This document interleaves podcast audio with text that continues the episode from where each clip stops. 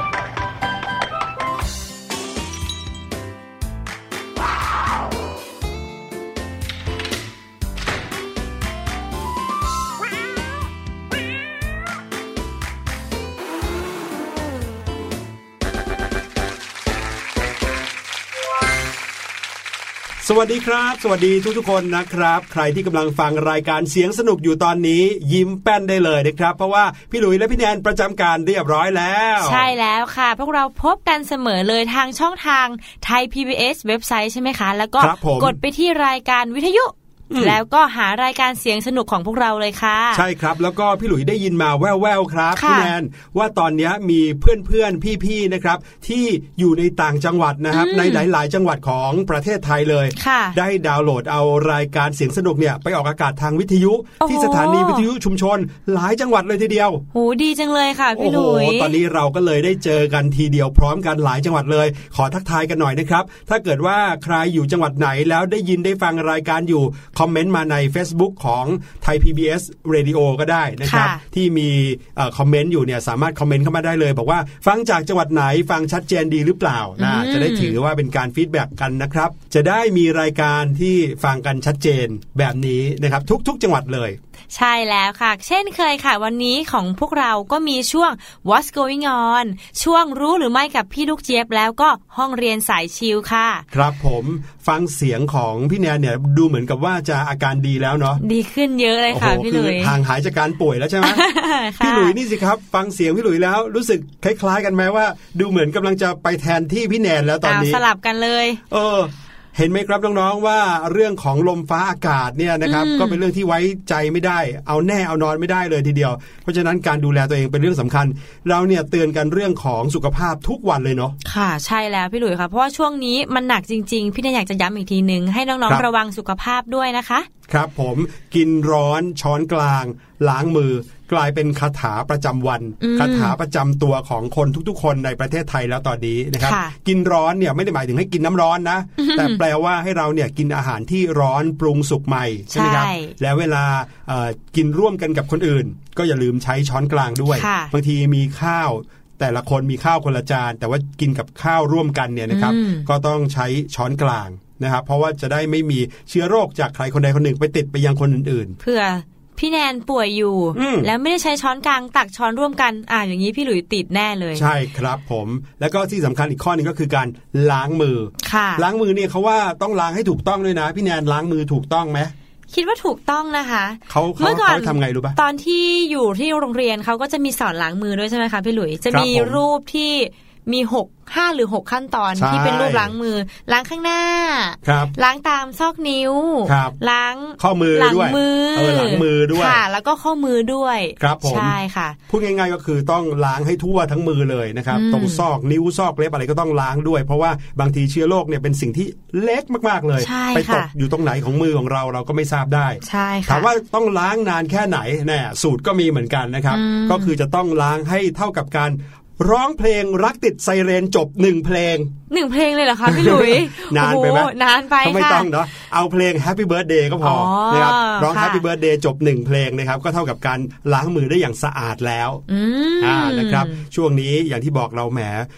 เน้นกันเรื่องสุขภาพจริง ๆ ข่าวที่เราจะนำมาเล่ากันในวันนี้ ในช่วง What's Going On ก็ยังคงเป็นเรื่องราวของไข้หวัดค่ะ เป็นเรื่องราวของพาหะนำโรคอีกค่ะนะครับ แต่ก็อันนี้ขอข้ามไปก่อน ไม่ใช่เรื่องของไวรัสโคโรนาอืมนะครับ แต่ว่าไม่ใช่แค่ไวรัสโคโรนาครับ ตอนนี้ก็มีไวรัสชนิดอื่น ๆ ตามมาอีกเพียบเลย ที่น่ากลัวเหมือนกันเนาะอืมแล้วโดยเฉพาะอย่างยิ่งกับพาหะตัวนี้นะครับที่หลาย ๆ คนคุ้นเคย แต่ขนาดของมันใหญ่ขึ้นมาอีกหลายเท่าอืมอืมจะเป็นยังไงเดี๋ยวติดตามกันในช่วงหน้านะครับ กับ What's Going On ค่ะตอนนี้พาน้อง ๆ ไปฟังเพลงกันก่อนดีกว่าใช่ครับ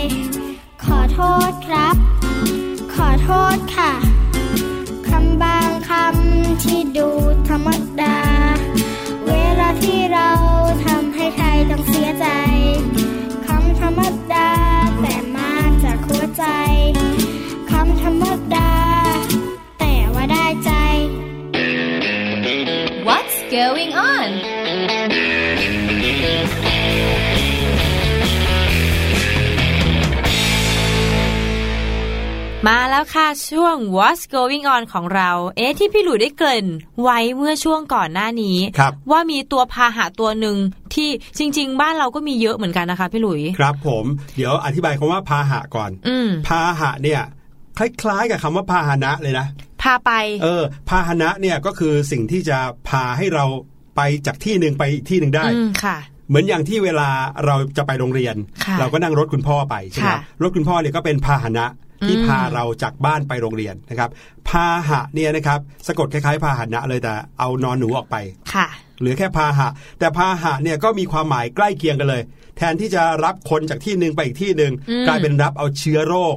อ่าอ่าจากจุดหนึ่งไปอีกจุดหนึ่งจากแหล่งหนึ่งไปอีกแหล่งหนึ่งจากคนหนึ่งไปอีกคนหนึ่งค่ะนะครับเพราะฉะนั้นถ้าพูดว่าพาหะเนี่ยส่วนใหญ่จะหมายถึงการนำเชื้อโรคเนาะ ค่ะใช่แล้วค่ะ พี่หลุย พี่หลุยคะงั้นเรามาดูพาหะเจ้าตัวนี้บ้างครับมันผมคือตัวยุงค่ะ อ้าว ยุงเป็นพาหะก็ทั่วไปนะใช่พี่หลุยเองก็จริงๆรู้จักบ้านว่าเรายุงเนี่ยเป็นพาหะอยู่หลายโรคเหมือนกันอ่าไข้เลือดออกมาลาเรีย อืมแต่ว่าเจ้าตัวเนี้ยไม่ธรรมดาค่ะครับซึ่งตัวใหญ่กว่าปกติหลายเท่าเลยนะอืมตัวเท่ากับขนาดเหรียญห้าบ้านเราเลยค่ะ พี่หลุย เฮ้ยเดี๋ยว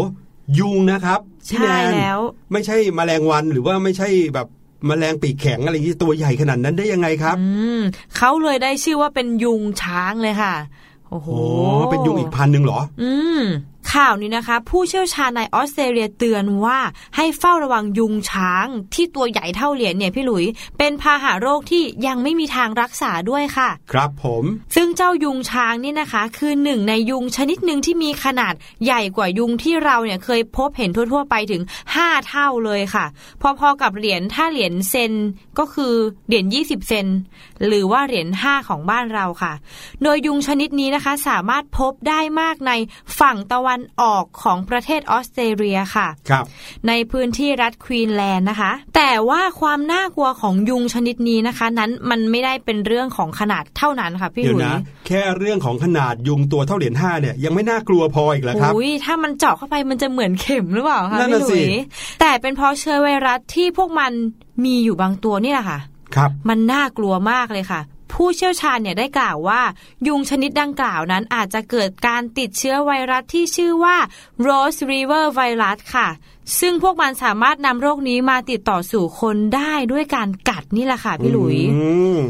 ที่สำคัญนะคะ โรคเนี้ยยังไม่สามารถป้องกันและรักษาให้หายได้ แม้อาจไม่ถึงตาย แต่อาการป่วยที่เกิดจากไวรัสตัวเนี้ยค่ะ สามารถส่งผลได้นานเป็นเดือนเดือนๆเลยค่ะโอ้โหพี่หลุยป่วยทีนึงเป็นเดือนเดือนๆเลยเหรอครับ ใช่แล้วค่ะ นี่เหมือนไม่ใช่โรคไข้หวัดธรรมดาเลยนะ อืมอ้าวแล้วอาการเป็นยังไงบ้างฮะ อาการก็จะมีอาการคลื่นไส้อาเจียนปวดหัวค่ะ แล้วจะมีปวดเมื่อยตามข้อตามกล้ามเนื้อ มีไข้ด้วย อาจจะรู้สึกอ่อนเพลีย อาจจะเจ็บ ตาเจ็บคอแล้วก็มีผื่นขึ้นค่ะ จริง ๆ อาการก็ดูคล้าย ๆ กับโรคโรคไข้โรคหวัดบ้านเรานะคะพี่หลุยค่ะเหมือนกับโรคไข้หวัดใหญ่เหมือนกันใช่นะครับ แต่ว่าพอถึงโรคไข้หวัดใหญ่เนี่ยเริ่มจากการปวดเมื่อยไปตามตัวก่อนนะครับ แล้วตามข้อต่อแล้วเราจะปวดเมื่อยมากๆเลยอืมแล้วไข้ก็เริ่มขึ้นสูง สูงสูงสูงไปเรื่อยๆ แล้วก็สูงอยู่ประมาณสัก1นถึงสสัปดาห์เลยนะครับใช่โอ้ค่ะช่วงนั้นนะพี่หลุยเคยเป็นไข้หวัดใหญ่ครั้งหนึ่งโอ้โหกลัวไปเลยอะไม่อยากเป็นอีกเลย นี่ถ้าเกิดว่าอาการเนี่ยเหมือนกับไข้หวัดใหญ่แล้วเป็นนานนับเดือนนี่พี่หลุยว่าโอ้โห สงสัยแย่แน่ แต่ว่าส่วนใหญ่อาการ ที่บอกมานะคะพี่หลุยจะอยู่ที่ราวๆสองถึงหกสัปดาห์เลยค่ะครับแต่ในบางกรณีอาจป่วยอยู่นานกว่า 3 เดือนอะพี่หลุยคิดดูอืมนานขนาดนั้นเลยนะคะครับอย่างที่บอกว่าไม่มีวิธีรักษาเนี่ยจึงทำได้เพียงเป็นการบรรเทาอาการ เหมือนค่อย ๆ รักษาไปตามอาการไปครับอย่างนี้ค่ะ แล้วก็เดี๋ยวปล่อยสักพัให้กมันก็จะหายไปเองหายไปเอง แต่ก็ต้องใช้เวลาใช่แล้วเป็นเดือนนะ นานนะ เหมือนอืมเราต้องทนทรมานกับอาการอย่างนั้นอะอยู่นานเลย เดี๋ยวนะ ไอยุงชนิดเนี้ยมันเพิ่งเกิดขึ้นในโลกเหรอครับทำไมมันถึงเพิ่งจะเพิ่งมีการมาพูดถึงเรื่องนี้กันนะครับ เพราะว่าเขาพบว่าประชากรการ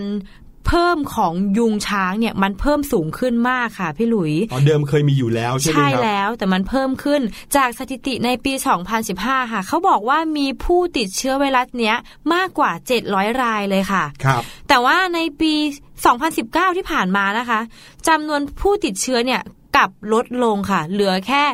118รายนะคะอ๋อเขาก็เลยไม่ค่อยพูดถึงยุงชนิดนี้กันเท่าไหร่ใช่แต่อาจช่จะวงเหมือนกับว่าควบคุมได้แล้วอะไรอย่างนี้ใช่ไหมใช่ค่ะ แต่ว่าช่วงเนี้ยการแพร่พันธุ์มันเพิ่มขึ้นมากครับขึ้นค่ะ ในปี 2020 ก็เลยมีการให้มาเฝ้าระวังอืมผู้เชี่ยวชาญเชื่อว่าในปีเนี้ยจำนวนผู้ติดเชื้ออาจจะเพิ่มสูงขึ้นจากเดิม เพราะว่า น้ำท่วมในเมืองโกลโคสนี่เองค่ะ อ๋อ พอน้ำท่วมแน่นอนเลยเนอะเหมือนบ้านเรานะพี่หลุยว่าต่อให้ยุงจะตัวใหญ่ขนาดไหน วิธีการแพร่พันธุ์ของมันก็เหมือนเดิมใช่ก็คืว่าค่ะสามารถที่จะวางไข่ในน้ำขังใช่ไหมครับอืมพอน้ำท่วมปุ๊บโอ้โหกลายเป็นแหล่งวางไข่ของยุงจำนวนมหาศาลใช่เลยนะครับ เจ้ายุงมันก็เลยต้องเรียกว่าฟื้นคืนชีพเลยก็ว่าได้นะฮะใช่ค่ะอื้อหือเห็นภาพยุงนะ ในภาพข่าวแล้วทำเอาพี่หลุยตกใจเลยนะครับอืมเพราะว่าตัวมันใหญ่จริงๆนะครับ ใหญ่กว่านิ้วโป้งเราอีกอะ โอ้ยยุงตัวขนาดนั้นคิดดูสิครับ กินเลือดเราเข้าไปทีหนึ่งคงเหมือนบริจาคเลือดเลยนะ โอ้โห เยอะขนาดนั้นเลยล่ะคะพี่หลุยครับผม ด้านคุณคาเมรอนคาเวลนะคะ เป็นสมาชิกสภาเมืองเนี่ยค่ะ ก็ได้ออกมาบอกเลยว่าสิ่งที่อาจจะเกิดขึ้นเนี้ย เพราะว่าการแพร่กระจายของเชื้อไวรัสดังกล่าวนั้น อาจถือว่าเป็นอีกหนึ่งวิกฤตที่เกิดหลังผ่านพ้นจากไฟป่าด้วยค่ะพี่หลุโอ้ยโห เนอะจริงด้วยอะออสเตรเลียเขาเพิ่งจะเจอไฟป่านั่ขนนาน่ะดสิใหญ่กันมานะแล้วอยู่ดีๆ พอไฟป่าจบนะ คนยังไม่ทันหายเหนื่อย ยังไม่ทันพักจากการแบบโอ้โหไปผจญไฟป่ากันมาค่ะก็ต้องมาเจอกับเชื้อไวรัสจากยุงประหลาดประหลาดตัวนี้อีก สุดยอดเลยอะ ใช่แล้วทำไมค่ะโลกทุกวันนี้มันเป็นอะไรที่เราต้องระวังตัวเยอะเหมือนกันนะเนี่ยเนอะเบื้องต้นเจ้าหน้าที่เขาก็ได้ทำการฉีดยากันยุงกันแหละ ตามบึงตามหนองต่างอืๆมเพื่อลดการเอ่อ ติดต่อนะครับค่ะหรือว่าลดการวางไข่ของยุงนะครับแล้วก็แน่นอนครับมีการบอกให้ประชาชนเนี่ยเฝ้าระวังในพื้นที่โดยรอบของย่านที่อยู่ในเมืองนั้นนะครับของโกโคสทั้งหมดเลยด้วย ซึ่งก็ต้องบอกเลยว่าเฝ้าระวังกันต่อไป ภาวะตอนนี้นะในออสเตรเลียถือว่าเป็นการเฝ้าระวังว่า จะมีเชื้อไวรัสใหม่ ๆ เกิดขึ้น หรือว่าจะมีคนที่เจ็บป่วยจากโรคที่เกิดจากยุงช้างเนี่ยมากขึ้นหรือเปล่าใช่โอ้แล้วโหเห็นค่ะขนาดของยุงแล้วตกใจจริงๆนะครับเท่ากับประมาณเหรียญห้าของไทยเราจริงใช่ๆตัวยค่ะาวๆอย่างเงี้ยเอ้ยเอาละพี่หลุยว่าเราพักข่าวที่แบบฟังแล้วรู้สึกตื่นเต้นไปนิดหนึ่งดีกว่าเนาะกลับมาที่ข่าวเรื่องของเทคโนโลยีกันบ้างค่ะ พี่หลุยชอบอ่านข่าวที่เกี่ยวข้องกับเทคโนโลยีมากเลยครับ เพราะว่าทำให้รู้ว่ามนุษย์เราเนี่ยไม่ยอมจบเลยนะในเรื่องของความสงสัยอืมสงสัยอะไรอยู่ตลอดเวลา แล้วก็คิดค้นอะไรแปลกๆอยู่ตลอดเวลา จนทำให้เกิดนวัตกรรมเกิดสิ่งใหม่ๆ ให้โลกเนี้ยเคลื่อนที่ไปข้างหน้าอยู่เสมอค่ะนะครับข่าวนี้นะครับเป็นข่าวที่มาจากต่างประเทศเช่นกันนะครับ นักวิทยาศาสตร์เขาเปลี่ยนแมงกะพรุนนะครับให้กลายเป็นไซบอร์กครับอืมเป็นหุ่นยนต์เหรอไซคะบอร์กก็คือหุ่นยนต์นั่นเองนะครับซึ่งทำให้แมงกะพรุนนั้นสามารถว่ายน้ำเร็วขึ้นถึง 300เปอร์เซ็นต์โอ้โหเรียกว่าเยอะนะ3เท่านะครับแต่ว่าประหยัดพลังกว่าหุ่นยนต์ถึง 1,000 เท่าครัก็บคือดีกว่าเราให้เป็นหุ่นยนต์ว่ายน้ำอย่างเอเงี้ยอค่ะอะไรเงี้ยแต่ว่าเอาหุ่นยนต์ว่ายน้ำไปทำอะไรยังไงเดี๋ยวมาติดตามกันนะครับแมงกะพรุนเนี่ยนับว่าเป็นหนึ่งในสัตว์ที่น่าสนใจที่สุดของท้องทะเลเลยก็ว่าได้ ถามว่าทำไม เพราะว่ามันเนี่ยไม่เพียงแต่จะมีชีวิตที่ไม่มีวันแก่ไม่มีวันตายนะอืมแต่มันยังมีการว่ายน้ำที่มีประสิทธิภาพมากที่สุดในท้องทะเลอีกด้วยครับ แม้ว่าการว่ายน้ำของแมงกะพรุนเนี่ยจะถือว่าค่อนข้างช้าก็ตาม คือเวลาเราเห็นแมงกะพรุนเนี่ยเราจะเจอในอควาเรียมเนาะ เพราะว่าค่ะเวลาที่เราเจอมันตามชายหาดเนี่ยมันจะมักจะอยู่เฉยๆบนชายหาดอืมใช่ไหมที่แบบว่าอยู่นิ่งๆ แล้วเราก็เอาไม้ไปจิ้มจิ้มๆมันอ่าอะฮะแต่ถ้าเกิดว่าอยากจะเห็นมันว่ายน้ำกระดึบกระดึบเนี่ยเรามักจะเห็นมันอยู่ในตู้ที่อควาเรียมค่ะเราก็จะเห็นว่าแมงกะพรุนเวลาเขาลอยอะเขาก็จะแบบลอยอยู่เฉยๆอะสักพักหนึงก็จะขยับตัวนิดหนึ่งบึ้งแล้วก็ลอยไปต่ออมบึ้งแล้วก็ลอยไปต่อนะครับ ทีนี้เขาก็เลยจะลองทดลองแก้ปัญหาการลอยของแมงกะพรุนดูสิครับนักวิทยาศาสตร์ อะไรจะสงสัยขนาดนั้นนะครับ ล่าสุดนี้เองนะครับ นักวิทยาศาสตร์จากมหาวิทยาลัยสแตนฟอร์ดเขาก็ได้ทำการทดลองที่แปลกมากๆเลย ด้วยการติดอุปกรณ์ขนาดเล็กให้กับแมงกะพรุนนะครับ เปลี่ยนแมงกะพรุนนะครับที่ปกติว่ายน้ำช้าค่ะให้กลายเป็นแมงกะพรุนไซบอร์กที่ว่ายน้ำเร็วขึ้นครับ ในขณะที่ใช้พลังงานน้อยกว่าหุ่นยนต์ว่ายน้ำอื่นๆ ที่เราเคยคิดค้นกันมาตั้งแต่ประมาณ 10 ถึงพันเท่าเลยทีเดียวอื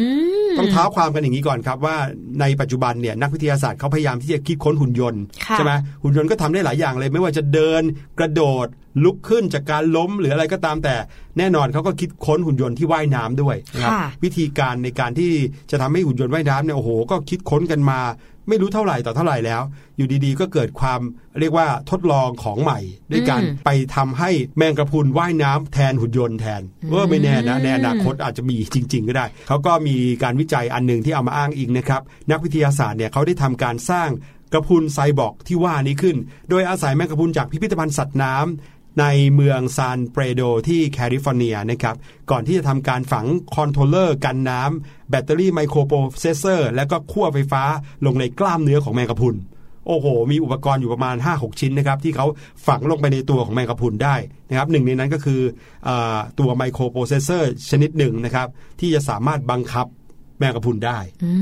มเมื่ออุปกรณ์ชุดนี้ทำงานนะครับ มันจะส่งกระแสไฟฟ้าอ่อนๆ เข้าไปกระตุ้นกล้ามเนื้อของแมงกะพรุนที่ถูกติดตั้งอุปกรณ์เอาไว้ครับ ตึ๊ดตึ๊ดซึ่งก็จะส่งผลให้มันเนี่ยว่ายน้ำเร็วขึ้น ซึ่งจากการทดลองแมงกะพรุนจะว่ายน้ำเร็วขึ้นถึง 3 เท่า เมื่อเทียบกับแมงกะพรุนปกติครับโอ้อ่านี่อาจจะเป็นการทดลองที่ฟังดูโหดร้ายอยู่นะ อยู่ดีๆเอาไฟฟ้าไปกระตุ้นนั่นน่ะสิคะที่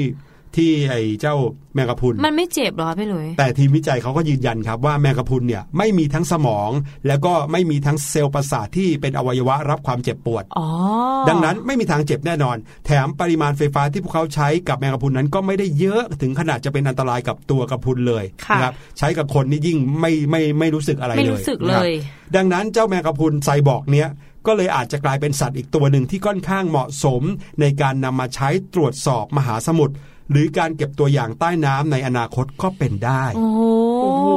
คิดไปได้ล้ำลึกนะมากเลยค่ะพี่หลุย เนื่องจากว่าเจ้าแมงกะพรุนนะครับเป็นสัตว์ที่สามารถจะเอาชีวิตรอดในทะเลเองได้ครับ และในการปล่อยกระแสไฟฟ้าปริมาณน้อยๆ นี่เองครับ ก็จะสามารถทำให้แบตเตอรี่คงสภาพอยู่ได้เป็นเวลานานโหเหมาะเหมือนกันนะคะ จึ๊ดจึ๊ดจึ๊ดเนี่ยใช้ได้เป็นนานเป็นปีเลยนะครับ อย่างไรก็ตามนะครับ ทีมนักวิทยาศาสตร์ก็บอกเอาไว้ด้วยนะฮะว่า ในปัจจุบันพวกเขาก็ยังคงจำเป็นที่จะต้องปรับปรุงหาวิธีการควบคุมแมงกะพรุนไซบอร์กเหล่านี้ ให้ดีกว่าที่เป็นอยู่ในปัจจุบันนะครับดังนั้นกว่าที่แมงกะพรุนไซบอร์กจะได้สามารถนำไปออกภารกิจจริง ไปเก็บข้อมูลในท้องทะเลจริงอย่างที่เขาต้องการได้เนี่ยก็คงจะต้องใช้เวลาอีกนานเลยทีเดียวอ่าพูดง่ายๆก็คือยังไม่ยังไม่ เรียกว่าสำเร็จซะจนถึงขั้นที่ว่าทำงานให้กับมนุษย์ได้ค่ะแต่นี่ก็ถือเป็นก้าวแรกนะครับโอ้โหมนุษย์เราไม่หยุดคิดจริง ๆ นะ คิดอะไรใหม่ ๆ จนทำให้เกิดนวัตกรรมเอ่ยเกิดความแปลกประหลาดปรากฏการณ์ใหม่ๆอย่างนี้อยู่เสมอ ใครจะไปคิดล่ะว่าวันหนึ่งเราสามารถใช้แมงกะพรุนเนี่ยศึกษาท้องทะเลให้กับเราได้ จริงค่ะพี่หลุยพี่แอนกำลังนึกถึงแบบกองทัพแมงกะพรุนที่เป็นแมงกะพรุนไซบอร์กนะคะเออที่แบบว่าไปเป็นเยอะๆแล้วก็เออไปตรวจสอบเรามหาสมุทรแบบลึกๆ อย่างเงี้ยโอ้โหเพราะเวลาที่เวลาแมงกะพรุนอยู่เนี่ยเขาอยู่กันเป็นฝูงใหญ่เลยนะใช่บางทีเนี่ยเคยเห็นในภาพในสารคดีนะครับอยู่กันเป็นพันพันหมื่นหมื่นๆตัวเลยอะคิดดูสิถ้าเกิดว่าจับมันมา แล้วก็ฝังทีละตัวทีละตัวใช่ใช้เวลานานนะ แต่พอใช่ยัค่ะนกลับไปมันคงจะทำงานได้เต็มโอ้โหที่จริงนะครับเลยค่ะอ่าหลายคนฟังถึงตรงนี้แล้วอาจจะห่วงเรื่องชะตากรรมของเจ้าแมงกะพรุนว่าเจ้าตัวที่ถูกนำมาทดลองและเกิดอะไรขึ้นนะครับเอ่อ มีอาการเจ็บป่วยหรือว่าเสียชีวิตไปหรือเปล่า นักวิจัยเขายืนยันนะครับว่าพวกมันยังสบายดีอยู่นะครับอืมแล้วก็สามารถรักษาบาดแผลที่เกิดจากการติดตั้งเครื่องได้ ในเวลาไม่นานหลังจากที่อุปกรณ์ถูกถอดออกไปอุ้ยฟังแล้วจริง ๆ แล้วโอ้โหฟังดูเหมาะเหมือนกันนะคะนั่นน่ะสิที่จะใช้เขาอาจจะไม่ใช่คำว่าใช้เขาเออออาจจะให้พึ่งพาเขาในการที่เราจะไปสำรวจทะเลอีกทีหนึ่งเอเนาะอโอ้โห ฟังเรื่องนี้แล้วก็รู้สึกตื่นเต้นนะจริงหวังค่ะว่านะครับเจ้าแมงกะพรุนจะเป็นเพื่อนของมนุษย์จริง ๆ ในการที่จะช่วยกันสำรวจท้องทะเลได้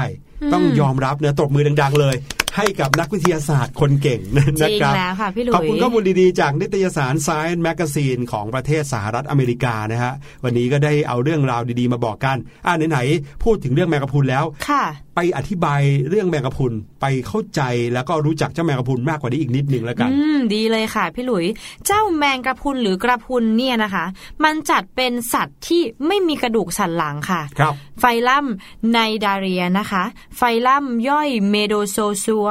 คือลักษณะลำตัวของเขาเนี่ยจะมีลักษณะใส นิ่ม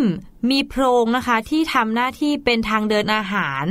มีเข็มพิษ ที่บริเวณหนวด ทุกคนน่าจะเคยได้ยินเรื่องอืมเวลาเราไปดวดโดนหนวดเจ้าแมงกะพรุนเนี่ยใช่อาจจะเป็นแผลหรือแสบร้อนเลยนะคะ บางชนิดมีพิษเนาะพวกแมงกะพรุนใช่แล้วไฟอะไรเงี้ยใช่ เพื่อไว้ป้องกันตัวนะคะ แล้วก็จับเหยื่อ เมื่อเขาโตเต็มวัยส่วนประกอบหลักในลำตัวเป็นน้ำร้อยละ 94ถึง98 ค่ะ ด้านบนเป็นวงโค้งคล้ายล่มค่ะ ส่วนด้านล่างตอนกลางเป็นอวัยวะที่ทำหน้าที่กินและย่อยอาหาร พบได้ในทะเลทุกแห่งทั่วโลกเลอัยนี้ค่ะเชื่อพี่หเลยนะครับ ถ้าใครที่ได้ไปหัวหินเนาะหรือไม่ก็อืมลงไปที่เอ่อเพชรบุรีนะครับค่ะตรงอ่าวมะนาวอย่างเงี้ยโอ้โหพี่หลุยเคยไปเล่นน้ำที่อ่าวมะนาวนะ แมงกะพรุนแบบอือหื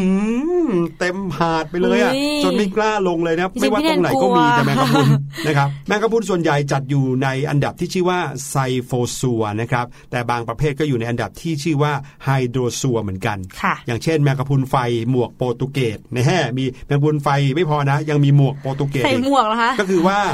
รูปร่างของมันที่เป็นทรงโค้งด้านบนเนี่ยมีลักษณะคล้ายกับหมวกของชาวค่ะโปรตุเกสนะครับอืมซึ่งก็เป็นแมงกะพรุนที่มีพิษร้ายแรงที่สุดในโลกโอ้โหก็ถือว่าเป็นแมงกะพรุนที่อยู่ในอันดับไฮโดรซัวเหมือนกันครับค่ะ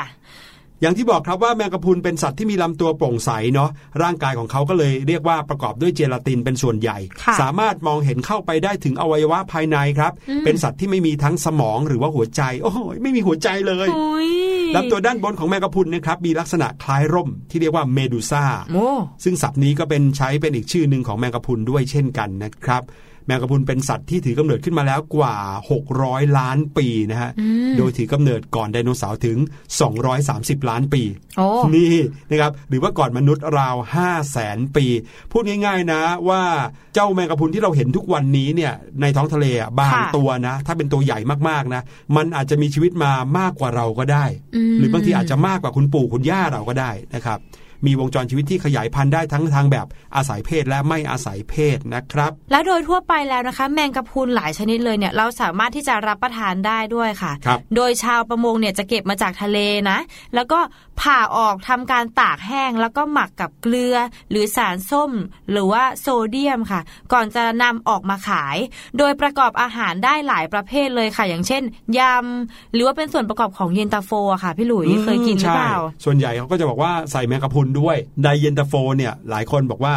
เคยเห็นแมงกะพรุนเหมือนกันอืมสีขาวใช่ๆเออแต่ค่ะจริงๆแล้วเนี่ยถ้าสีขาวจั่วเลยนั่นไม่ใช่แมงกะพรุนนะครับค่ะอันนั้นเห็ดหูหนูขาวใช่เขาทำแล้วคล้ายๆแมงกะพรุนเฉยใช่ค่ะ ซึ่งแมงกะพรุนชนิดที่รับประทานได้นะคะ ก็คือแมงกะพรุนหนัง หรือ แมงกะพรุนจานค่ะพี่หลุยครับซึ่งชาวจีนเนี่ยมีการรับประทานแมงกะพรุนมาไม่ต่ำกว่า 1,000 ปีแล้วนะ ซึ่งคุณค่าทางอาหารของเจ้าแมงกะพรุนก็มีโปรตีนสูง และมีแคลอรี่ที่ต่ำซึ่งดีนะคะๆครับเป็นโปรตีนประเภทคอลลาเจนด้วย ซึ่งจากการศึกษาพบว่าคอลลาเจนจากแมงกะพรุนเนี่ยอาจจะมีส่วนที่จะรักษาโรคไขข้ออักเสบ และโรคหลอดลมอักเสบ ตลอดจนทำให้ผิวหนังเนี่ยของเราเนี่ยมันดึงดึงๆนุ่มนวลด้วยนี่พี่หลุยโอ้โหพูดอย่างนี้ก็เดี๋ยวคนก็แห่ไปกินแมงกะพรุนกันใหญ่โอ้เลโหยเจ้าแมงก็กะพเป็รุนนว่ายังมีอีกหลายอย่างก็แล้วกันค่ะนะครับ นอกจากแมงกะพรุนที่จะให้คอลลาเจนกับเราได้นะครับอืมแต่ก็อย่าประมาทไปครับเพราะว่าแมงกะพรุนหลายชนิดมีพิษนะครับ โดยเฉพาะยิ่งบริเวณหนวดและแขนที่ยื่นออกมารอบปากเนี่ยนะครับ หรือที่เขาเรียกว่าเข็มพิษนะครับใช่ค่ะอันเนี้ยใช้สำหรับฆ่าเหยื่อหรือทำให้เหยื่อสลบก่อนจะจับกินเป็นอาหาร โอ้โห ซึ่งส่วนใหญ่นะครับ ร่างกายของแมงกะพรุนถึงแม้จะใสๆดูนุ่มนิ่มอย่างนั้นนะครับ แต่เขากินปลานะเอโอ้อยแล้วก็ใช้สำหรับป้องกันตัวด้วยเจ้าเข็มพิษของมันเนี่ยนะครับ แล้วก็เข็มพิษของมันเนี่ยนะครับ ใน 1 ตารางเซนติเมตรอาจจะมีพิษมากถึง 80,000 เซลล์โหเยอะจริงเยๆอะนะครับค่ะพี่หลุยแล้วก็ใครที่เจอกับพิษของ แมงกระพรุนเนี่ยก็จะทำให้เกิดอาการคัน เป็นผื่นบวมแดง บางทีเป็นรอยไหม้เลย ปวดแสบปวดร้อน หรือลุกลามกลายเป็นแผลเรื้อรังได้ ค่ะ บางทีเจอกับไข้ที่ขึ้นมานะครับ เจอกับพิษของแมงกะพรุนทำให้ถึงขั้นเสียชีวิตได้ก็มีโอ้โหขึ้นอยู่กับว่าเจอแมงกะพรุนชนิดไหนครับ โอ้โหน่าแอบน่ากลัวเหมือนกันนะคะเนี่ยใช่ครับน้องๆอาจจะต้องระวังด้วยถ้าเวลาไปทะเล เพราะเราไม่รู้ว่าเขาเป็นแมงกะพรุนที่มีพิษหรือเปล่า ใช่จะเอาเป็นว่าถ้าเกิดได้ว่าเห็นตัวดึงๆเหมือนแมงกะพรุนมาเนี่ยหลบก่อนอย่าเพิ่งค่ะที่จะเข้าไปเล่นมันนะครับค่ะ ขอบคุณมาก ๆ เลยกับข้อมูลดีๆนะครับจากเว็บไซต์วิกิพีเดียนะครับค่ะเว็บไซต์ที่เราสามารถให้ข้อมูลเพิ่มเติมข้อมูลหรือแก้ไขข้อมูลได้ด้วยอืมถ้าเกิดว่าใครมีความรู้เพิ่มเติมก็เข้าไปอ่าน หรือว่าเข้าไปเพิ่มเติมกันได้ ใช่แล้วค่ะ ครับผมนั่นก็คือช่วง What's, What's Going Going On On ค่ะนะครับที่เรานำข่าวมากมายมาฝากน้องๆกันจากทั่วทุกใช่มุมโลกเลยแล้วเดี๋ยวไปพักกันสักครู่ครับช่วงหน้ากลับมากับรู้หรือไม่พี่ลูกเจี๊ยบรออยู่ครับ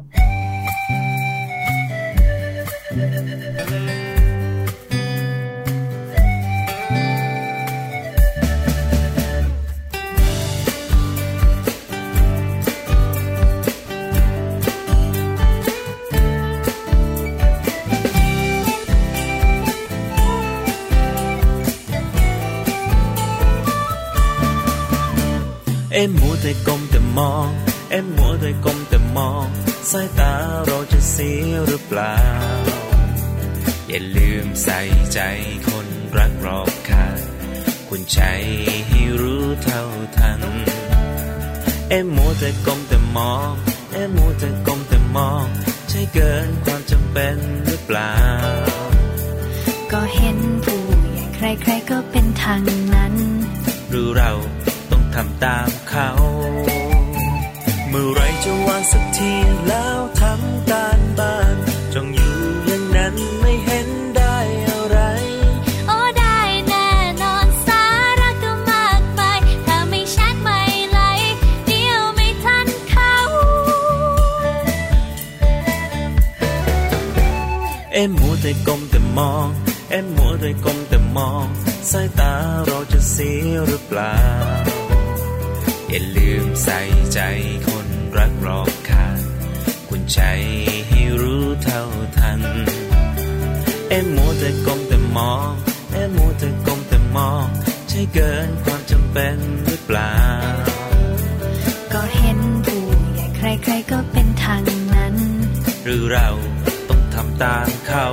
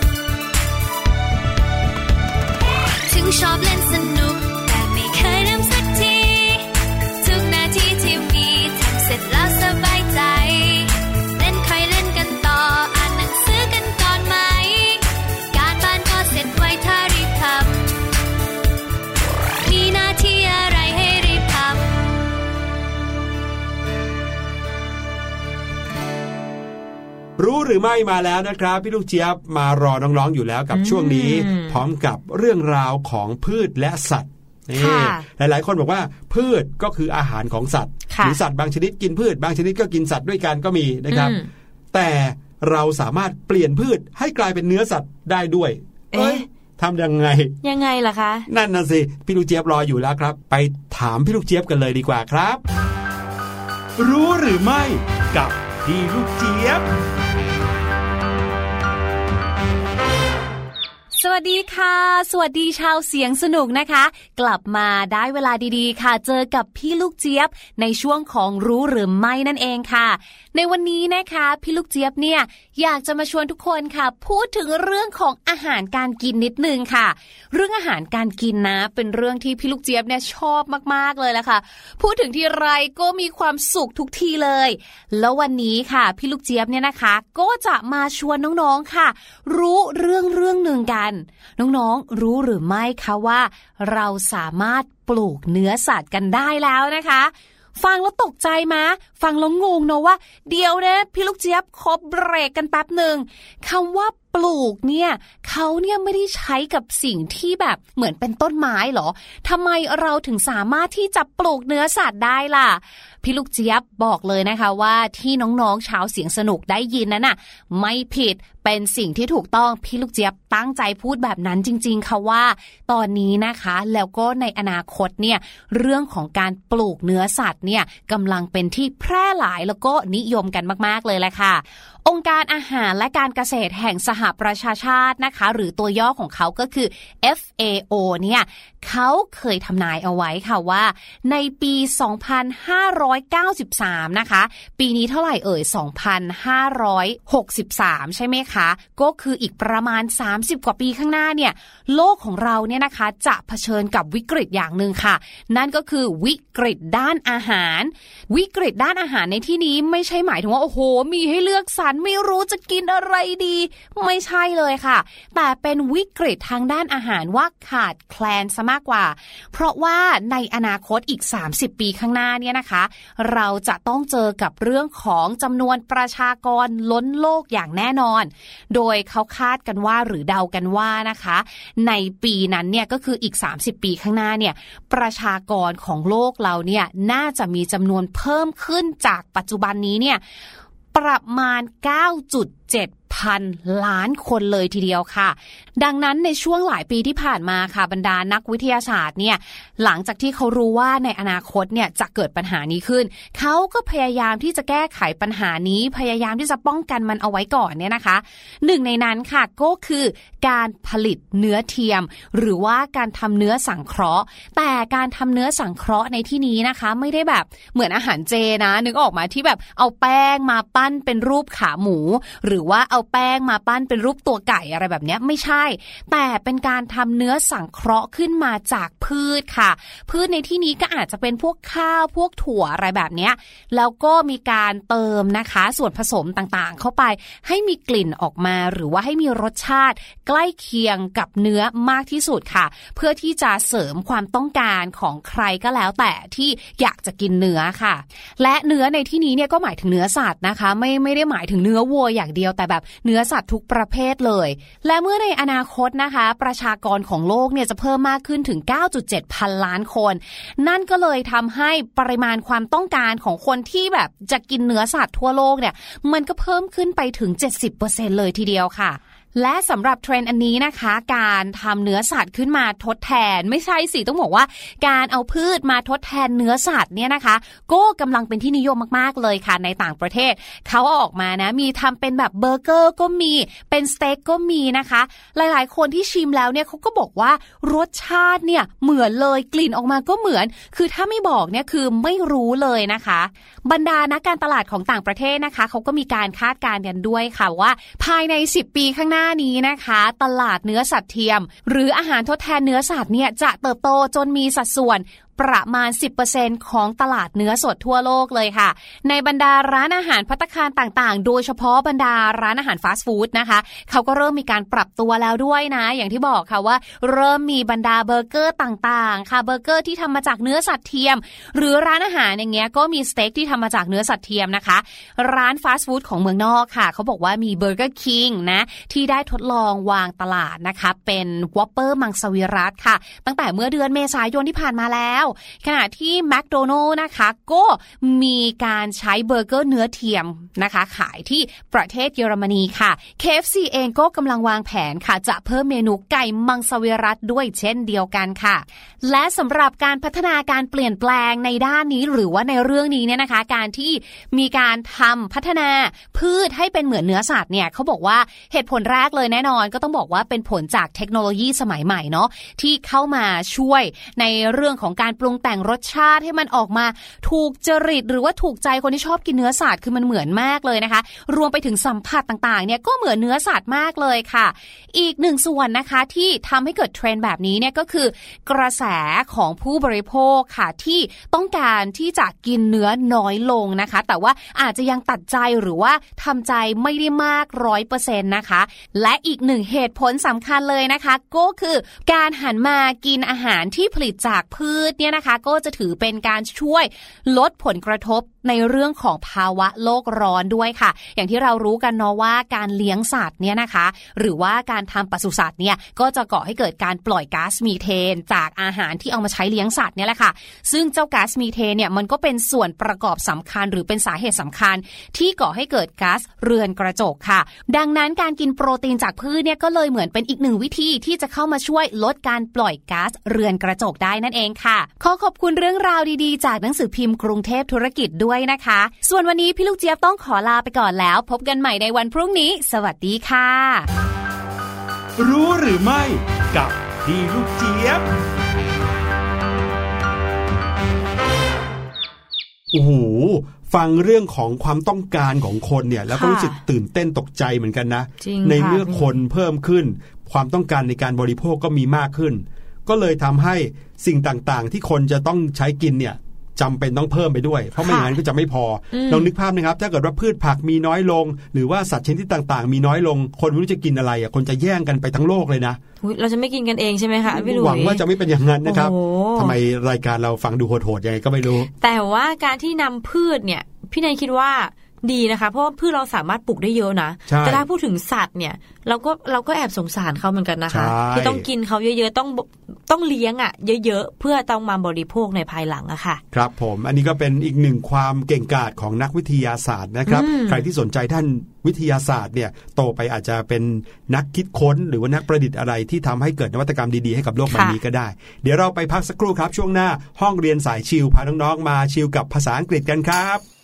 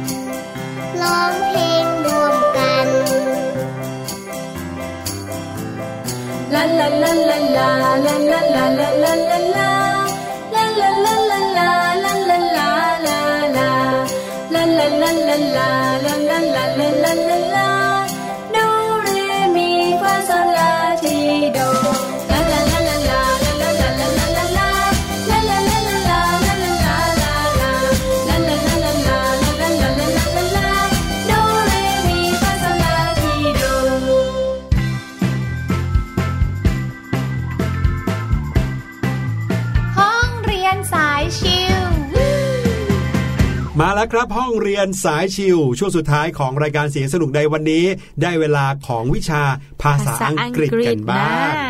อ่าน้องๆครับน้องๆรู้จัก verb to be ไหมค่ะอ่าพี่แนนรู้รู้จักไหม verb to be ESMR ใช่ไหม verb to have verb to have ก็ have had have has ใช่ไหมใช่ค่ะแล้วก็ verb to do ล่ะครับ verb to do do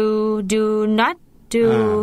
do does do does เห็นไหมอ่าวันนี้จะพาน้องๆมารู้จักกับ 3 verb นี้นะครับ แต่ไม่มี verb to do นะครับอ่า verb ค่ะ to be verb to have แล้วก็ verb to do ค่ะนะครับสามอย่างเนี้ยถามว่าทำไมถึงจะต้องมาเรียนรู้พร้อมกัน เพราะว่ามันมีอะไรบางอย่างที่คล้ายกันอยู่ค่ะอ่ามีอะไรบางอย่างที่เหมือนกันอยู่ รู้ไหมอะไรอ่าพี่แนนรู้ไหมครับอะะพี่หลุยอ่าก็คือ อันนี้รู้หรือไม่รู้บอกก่อน อะพี่หลุยส์จะเฉลยอย่างนี้กับน้องๆกันแล้วกันนะครับ verb to be verb to do verb to have เนี่ยสามอย่างนี้นะครับ มีสิ่งที่เชื่อมโยงกันก็คือ เขาจะแบ่งรูปตามประธานอ่าอ่าประธานที่เป็นเอกพจน์ใช้แบบหนึ่งประธานที่เป็นพหูพจน์จะใช้อีกแบบหนึ่งค่ะอ่า verb to be คืออะไรอ่าพี่แนนครับ is am are ค่ะ ครับผม verb to be เนี่ยนะครับ เป็นการแสดง เป็นกริยาที่แสดงความเป็นอยู่อืมนะครับของสิ่งนั้นนะครับ is am are ถ้าแปลตรงตัวก็คือ แปลว่าเป็น แปลว่าอยู่อยู่หรือแปลว่าคือคือค่ะนะครับ เช่น I am ก็คือฉันคือใช่ฉันเป็นนะครับ you are ก็คือคุณคือทำไมเราถึงใช้ you is ไม่ได้คะพี่หอ่าลุยนี่ครับกำลังจะเล่าให้ฟังอยู่นะครับ อย่าง you are my friend นะครับ คุณคือเพื่อนของฉันนะครับ I am your friend ฉันคือเพื่อนของคุคุณณค่ะ We are his friend เราคือเพื่อนของเขาคนนั้นนะครับ เห็นไหมครับว่าบอกว่า are บอกว่า am หรือบอกว่า is he is he is not she is she is not นะครับ เหล่านี้เป็นการบอกแสดงว่าเขาคือใคร เขาเป็นใครค่ะสิ่งนั้นคือใครนะครับ ซึ่งบางทีไม่ใช่แค่ I you we they หรือ he she it เท่านั้นนะครับอืมบางทีอาจจะเป็นคำนามคำอื่นก็ได้ค่ะ เช่น my dog is my best friend อ่าสุนัขของฉันก็คือเพื่อนที่ดีที่สุดของฉันค่ะเห็นไหมครับจะมีคำว่า is นี้อยู่นะครับ ทีนี้ต่างกันตรงไหนก็คือ is am are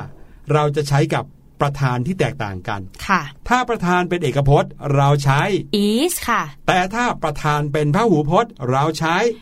are are are นะครับ ถ้าเกิดว่าประธานเป็นพหูพจน์ก็หมายถึง ถ้าเกิดว่ามีการพูดถึงคนหลายคนสองคนขึ้นไปอย่างเงี้ยนะครับเรียกว่าพหูพจน์ หรือสิ่งของสองสิ่ง สัตว์สองตัวขึ้นไปอย่างเงี้ยเราเรียกว่าเป็นพหูพจน์ ใช่ค่ะ แต่ถ้าเกิดว่า I you we they he she it เนี่ยอะไรเป็นพหูพจน์อะไรเป็นเอกพจน์ ถึงแม้ว่าจะพูดถึงคนคนเดียวนะครับ แต่มีการพูดแยกกันเหมือนกันนะ ค่ะ you we they สามคำนี้ใช้ are he she it สามคำนี้ใช้ is นะครับ ส่วน I เนี่ยเฉพาะเลย ใช่ I ฉันนี่ใช้ am ใช่อันค่ะนี้หลาย ๆ คนรู้อยู่แล้วนะครับ อันนี้ก็คือการแยกกันใช้ระหว่าง is กับ are นะ ตัวอย่างเช่น I am a teacher แปลว่า ฉันเป็นคุณครู you are a soldier คุณเป็นทหาร he is a policeman เขาเป็นตำรวจค่ะ เห็นไหมอันนี้ก็คือการแยกกันอย่างชัดเจนเลย อาจจะน้องๆลองไปใช้ก็คือ I am a student อย่างนี้ก็ได้ค่ะอะต่อมา verb to have บ้างนะครับ verb to have ก็มีความเหมือนกันกับ verb to be เลยตรงที่ว่ามีการแบ่งกันเหมือนกันค่ะนะครับ ถ้าเกิดว่าเป็นประธานพหูพจน์ใช้ have ค่ะแต่ถ้าเกิดว่าเป็นประธานเอกพจน์ใช้ has นะครับอืมคำว่า have has เนี่ยแปลว่ามี เช่น she has a white cat เธอมีแมวสีขาว เราจะมีการใช้ have has กันโดยแบ่งเป็นเอกพจน์ หรือพหูพจน์ อันนี้ดูเฉพาะประธานนะ ตัวที่เป็นกรรมข้างหลังไม่ต้องสนใจเลยค่ะถ้าประธานเป็นเอกพจน์ หรือ he she it ใช้ has แต่ถ้าประธานเป็นพหูพจน์หรือ you we they I ใช้ have ค่ะ have ครับผม สุดท้าย verb to do ครับ verb to do เนี่ย แสดงการลงมือทำอืมอ่าทำคำว่า do นี่คือการทำนะครับ ก็แบ่งเป็น 2 ตัวเหมือนกันคือ do กับ does นะครับ does สะกดว่า d o e s does ถ้า do ก็ d o do นะครับ เราก็จะแบ่งกันแบบนี้เหมือนกันนะครับ ถ้าเกิดว่าเป็นเอกพจน์ใช้ does ถ้าเป็นพหูพจน์ใช้ do, do นะครับ นอกจากพหูพจน์แล้ว you we they I ก็ใช้ do ดูเหมือนกัน แต่ถ้าเกิดว่า he she it ใช้ does ค่ะ does ครับ ตัวอย่างประโยคง่ายๆก็คือ we do not go to school on Sunday ใช่ พวแปลกว่าเราไม่ไปโรงเรียนวันอาทิตย์ค่ะ ใช่ครับ แต่ถ้าจะพูดให้ตัวอย่างอีกอันหนึ่งนะครับ ก็คือประธานเป็นเอกพจน์อืม she doesn't wear a hat today อืม เธอไม่ได้สวมหมวกวันนี้ เห็นไหมครับ เราจะใช้ she doesn't ไม่ใช้ she do not หรือว่า she don't ค่ะเพราะว่า do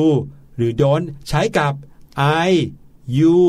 we we และ they they นั่นเองนะครับ เป็นไง ไม่ยากใช่ไหมใช่ verb to be verb to have verb to do จะใช้ have has do does หรือว่า is am are อย่างไรค่ะก็คือต้องดูที่ประธาน ถ้าประธานเป็นเอกพจน์ หรือ